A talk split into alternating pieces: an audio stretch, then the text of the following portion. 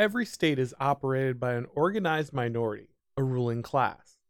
That class may rule by divine right, wealth, the authority granted to them by their birth, or even in the name of the people, but there will always be two groups the rulers and the ruled. Brutal warlords and dictators can rule through raw force for a time, but that's a brittle power that can easily snap. Eventually, every regime requires a political formula that grants their rule legitimacy in the eyes of the public. In America and the wider Western world, elections are the only acceptable legitimating mechanism for state power, and other political formulas are considered authoritarian. Both major political parties have made a habit of calling the validity of America's elections into question for decades. But with the federal indictment of former President Donald Trump on Tuesday, an incredibly dangerous line has been crossed. The criminalization of political opposition in America threatens to become a common feature of the electoral process, shattering the illusion of legitimacy that has held our decadent ruling class in power for so long. Conservatives like to see their elections as practical affairs, a contest between two competitors in the marketplace of ideas vying for support and the chance to implement the priorities of their supporters. Once every four years, Americans walk down the supermarket aisle and evaluate their choice for president like they're selecting a brand of toothpaste, then go on about their business. But the relationship between rulers and the ruled is far more metaphysical than most voters are willing to admit. Americans believe in popular sovereignty, and, like the coronation of a king, elections are a ritual meant to affirm their faith in the system by which they transfer authority to the ruling class. Humans will always invest their leaders with some portion of their hopes, dreams, and identity. This might sound silly to modern ears, but one only needs to remember the fainting spells of supporters at Obama rallies or the former president's speech about causing the waters of Earth to recede after his election to see this manifested on the left. The right's constant worship of the ghost of Ronald Reagan and the numerous pictures of Trump being guided by the hand of Jesus Christ shows that this is not a one sided affair. When the left now invokes our sacred democracy, they're speaking to a real belief that people hold, whether they realize it or not, and the validity of that belief must be protected if the regime is to survive. Donald Trump now faces three counts of criminal conspiracy and one count of obstruction for repeatedly and publicly questioning the fairness of the 2020 election it should be obvious that making it impossible to question the fairness of a political process through the exercise of an individual's First Amendment free speech protections ends any chance at substantive political opposition. And it is obvious. That's the point. The standoff at the border is heating up between Texas Governor Greg Abbott and the federal government. Politicians will never let a crisis go to waste. We have been invaded. The crisis is being used by Republicans as a photo op, by the Democrats to expand their voting base. More than 85% of everybody reaching the border is coming in. That's the definition of an open border. Just down the road, you can get in no problem, no Humvees, no armed guards. What people don't realize is there's a way around everything. The Blaze Originals team traveled to the Texas border, ground zero of the most controversial news story of 2024. With some experts estimating over 4 million border crossings in 2023 alone, we embedded with the Take Our Border Back convoy to investigate. What if the entire narrative you thought you knew was a lie? Go watch the real story of Texas versus the feds and how the elites use the border crisis against us by visiting realbordercrisis.com and use code TEXAS for $30 off an annual subscription to Blaze TV. The alleged co conspirators named in the Trump indictment were attorneys who were offering advice to a client. It's not just the ability to question electoral results that's being threatened, but core aspects of due process and freedom of speech that are enumerated in the Bill of Rights. Questioning the legitimacy of elections is a tradition as old as elections themselves. Voter fraud has and always will exist at some level, and the fervent denial of that basic fact raises questions of its own. The slogan, vote early and vote often, has been jokingly used to refer to the wildly corrupt machine politics of Tammany Hall in New York or various leaders in Chicago.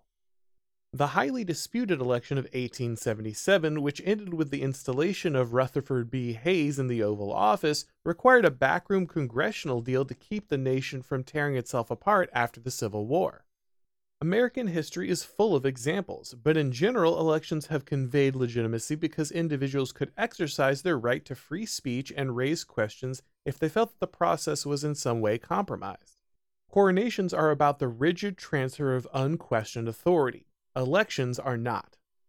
The first election to imprint itself on my political consciousness was the presidential contest between George W. Bush and Al Gore when I was in high school.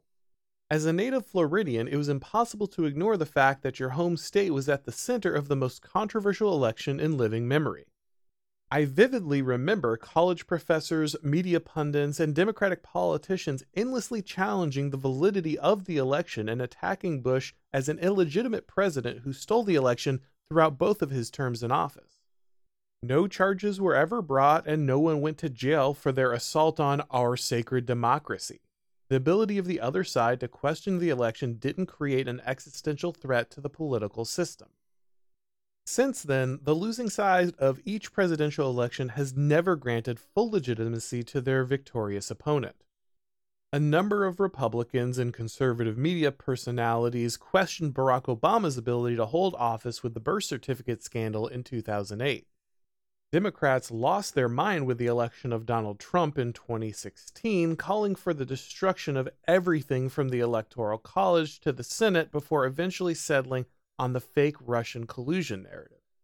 Celebrities made endless and unbearable montage videos demanding the removal of the duly elected president, and Senator Kamala Harris claimed that voting machines had been hacked right in front of her eyes. Again, none of these people went to jail None of these people were threatened with criminal charges for questioning the validity of the election. There are, of course, blatant examples of election interference in our recent past, but no one in power seems to care very much. The Democratic National Committee conspired with the Hillary Clinton campaign to rig the primary against her populist opponent, Bernie Sanders. Sanders was a grifter and a coward who immediately sold his delusional supporters down the river for a pat on the head, so no one makes much of it now, but the subversion of democracy was obvious and no one has ever paid a price.